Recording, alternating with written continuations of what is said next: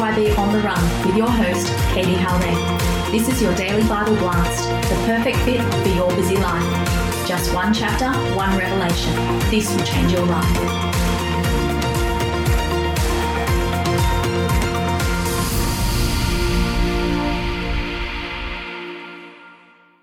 Hi, TYB on the run. Well, welcome to your Bible blast of Isaiah 2. Remember, as we're reading this text, it's very cosmic feeling, if you, if you could explain it that way. It's got this sense of nations and Isaiah prophesying across the nations. So let's have, jump in. Isaiah 2, the mountain of the Lord. This is what Isaiah, son of Amoz, saw concerning Judah and Jerusalem. In the last days, the mountain of the Lord's temple will be established as the highest of the mountains. It will be exalted above the hills, and all nations will stream to it. Many people will come and say, Come, let us go up to the mountain of the Lord, to the temple of the God of Jacob. He will teach us his ways so that we may walk in his paths. The law will go out from Zion, the word of the Lord from Jerusalem. He will judge between the nations and will settle disputes for many peoples. They will beat their swords into plowshares and their spears into pruning hooks. Nations will not take up sword against nation, nor will they train for war anymore. Come, descendants of Jacob, let us walk in the light of the Lord. The day of the Lord. You, Lord, have abandoned your people, the descendants of Jacob. They are full of superstitions from the east. They practice divination like the Philistines and embrace pagan customs. Their land is full of silver and gold. There is no end to their treasures. Their land is is full of horses. There is no end to the chariots. Their land is full of idols. They bow down to the work of their hands, to what their fingers have made. So people will be brought low and everyone humbled. Do not forgive them. Go into the rocks, hide in the ground from the fearful presence of the Lord and the splendor of his majesty. The eyes of the arrogant will be humbled and human pride brought low. The Lord alone will be exalted in that day. The Lord Almighty has a day in store for all the proud and lofty, for all that is exalted, and they will be humbled for all the cedars of Lebanon, tall and lofty, and all the oaks of Bashan, for all the towering mountains and all the high hills, for every lofty tower and every fortified wall, for every trading ship and every stately vessel. The arrogance of man will be brought low and human pride humbled.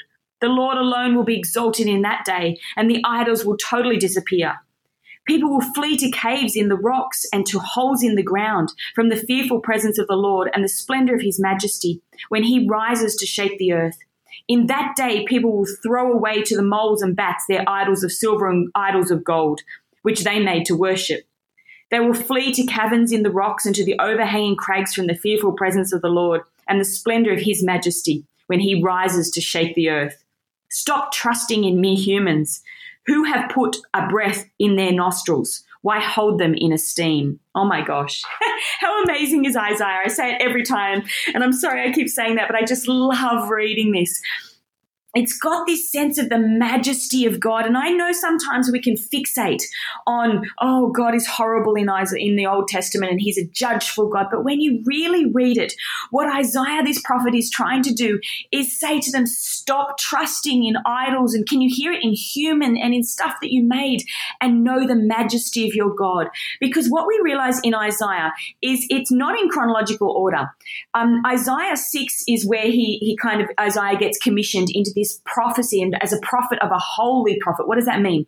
A prophet that prophesies and has a revelation of the holiness of God and how amazing God is, Yahweh is, and how majestic He is, and how across all the earth and the nations He is. And when He gets that revelation, these are the prophecies that come out. Also, in the beginning, did you notice in the beginning of Isaiah 2, it says, This is what Isaiah, son of Amoz.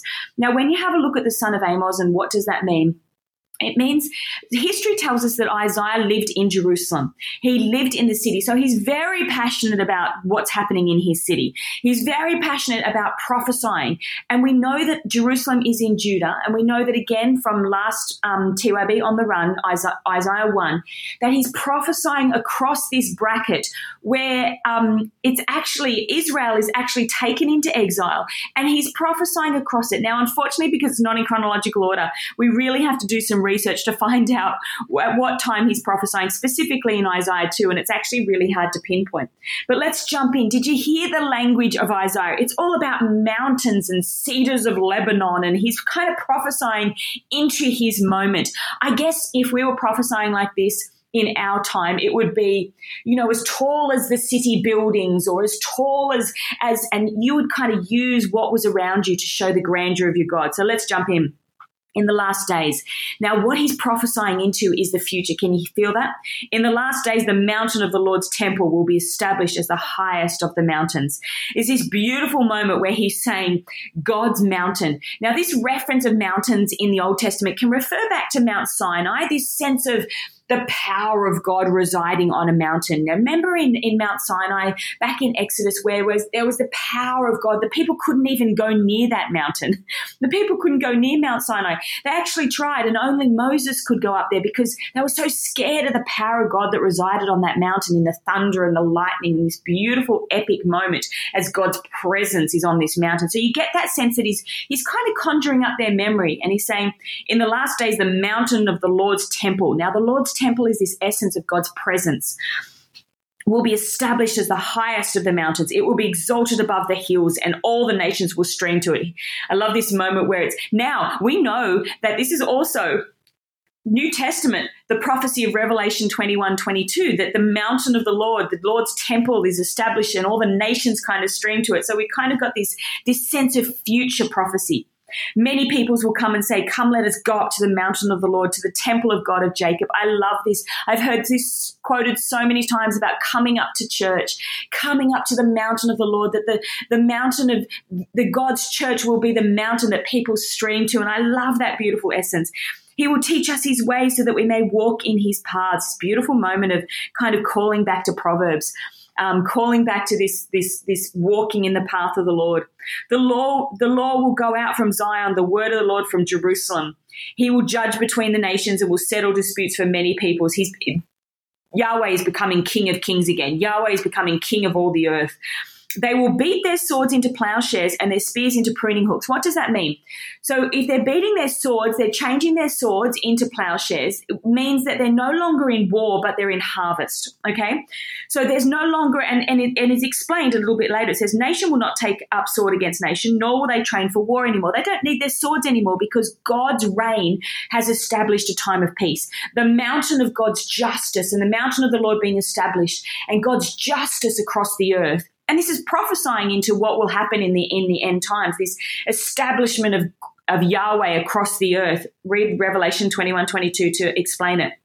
Nations will be at peace and they won't need swords anymore and they're going to make them into plowshares and their spears into pruning hooks. I love this moment where it's harvest time. It's time where there's peace and we're just celebrating this beautiful harvest moment. And he says, Come, descendants of Jacob, let us walk in the light. This is, he's showing this vision and this prophecy to say, guys, change your ways. When you get a revelation of how majestic and how powerful your God is, you will change your ways. Sometimes I say to um, my students, guys, if, if you have an issue with maybe sin or things in your life or, or dealing with different issues, have read about Isaiah, read in Isaiah the grandeur and the majesty of your God, and not so that you are fearfully changing your ways, but you are so in awe of how powerful He is that you change. Isaiah, when Isaiah is calling in Isaiah 6, he says, Oh, woe is me, I'm a man of unclean lips and it wasn't because, oh, I'm, I'm, a sinner and oh my gosh, I shouldn't be in his presence, but it was this revelation of how majestic your God is. And you want to change your ways to, to reflect this majestic God. So this is what he's saying. Then we have this second section of Isaiah 2 called the day of the Lord. Now, let me explain the day of the Lord, guys. The day of the Lord for, um, the people of, of Jerusalem and the people of um, Israel is a day where God will come and reign. It's kind of a day of, of, vengeance for them. It's a day where God will come and and the righteous will be saved and the wicked will be punished. And this day of the Lord and this sense of the day of the Lord had this essence of of God's revenge on those who who harmed them. It's God's vengeance coming down. It's it's showing the people of earth that God was the God of um, the earth the whole time, and their behavior would be will be will be punished. Now, as we go through this, we realize that in Isaiah, it's kind of tweaked a little bit.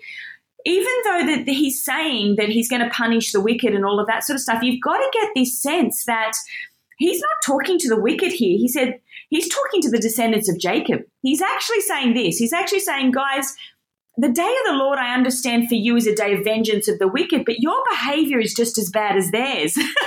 So don't think the day of the Lord is coming to just punish the wicked and you're going to get away with your bad behavior. It's kind of like saying, hey, you know, in, in the moment where the parent comes in and, and gives them a smack, the, the kids are, are going to get the same discipline if they're just as bad as those on the outside. So let me read it to you. It says, You, Lord, have abandoned your people, the descendants of Jacob. Let me explain this, guys. He's not saying abandoned as in God has left them because God's given up on them and he's no no no. God does not abandon his covenant. So that that's against covenant language of the Old Testament. What he's saying is this. He's saying God has looked down on them and he's like, "Oh man, I'm going to have to leave them to their own devices." because at this stage they are so bad. So he says they are, and then he says this. This is why God has left them to their own devices. This is why God's gone. You know what? You, you, you're going to have to learn this lesson for yourself. Next, next verse says this: They are full of superstitions from the east. They practice divination like the Philistines and embrace pagan customs. What does it mean? They're as bad as everybody around them. They're supposed to be a light in a dark place. They're supposed to be the, the chosen nation. They're supposed to be God's people, reflecting God's glory, and they are as bad as everybody around them. And this is why God has has, has separated himself from them, said, you know what, I'm going to leave you to your own devices because a holy God can't be involved in all of this. And he's he's almost saying, look, you, you're so bad. Their land is full of silver and gold. There is no end to their treasures.